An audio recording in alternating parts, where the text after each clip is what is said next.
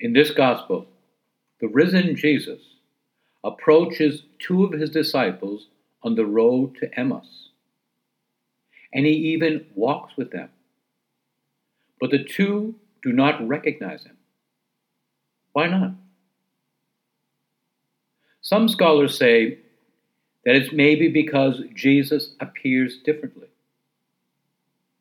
That could be.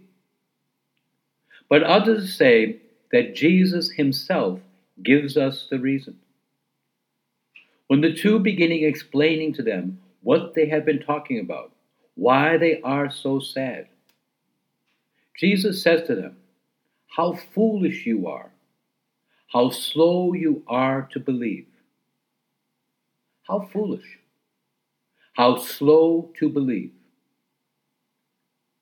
The two do not recognize Jesus because they're not looking for him. They think that the cross was the end of the history of Jesus. Notice their words. We were hoping that Jesus was the liberator of Israel. We were hoping. The hope is in the past.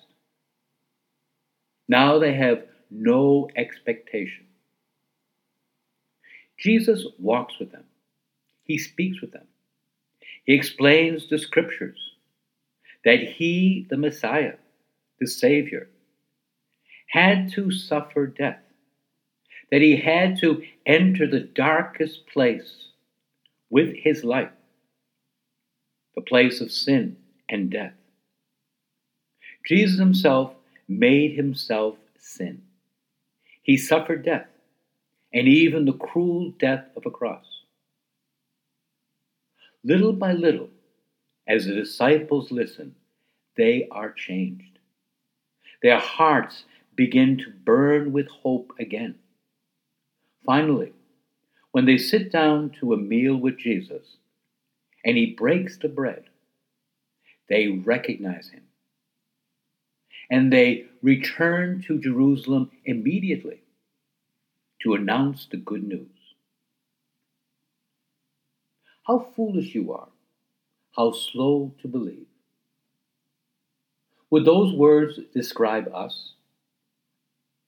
During this time of Easter, we are called to rejoice, to really and truly re- re- rejoice in the reality that Jesus has conquered sin and death, that he is alive, that he is with us.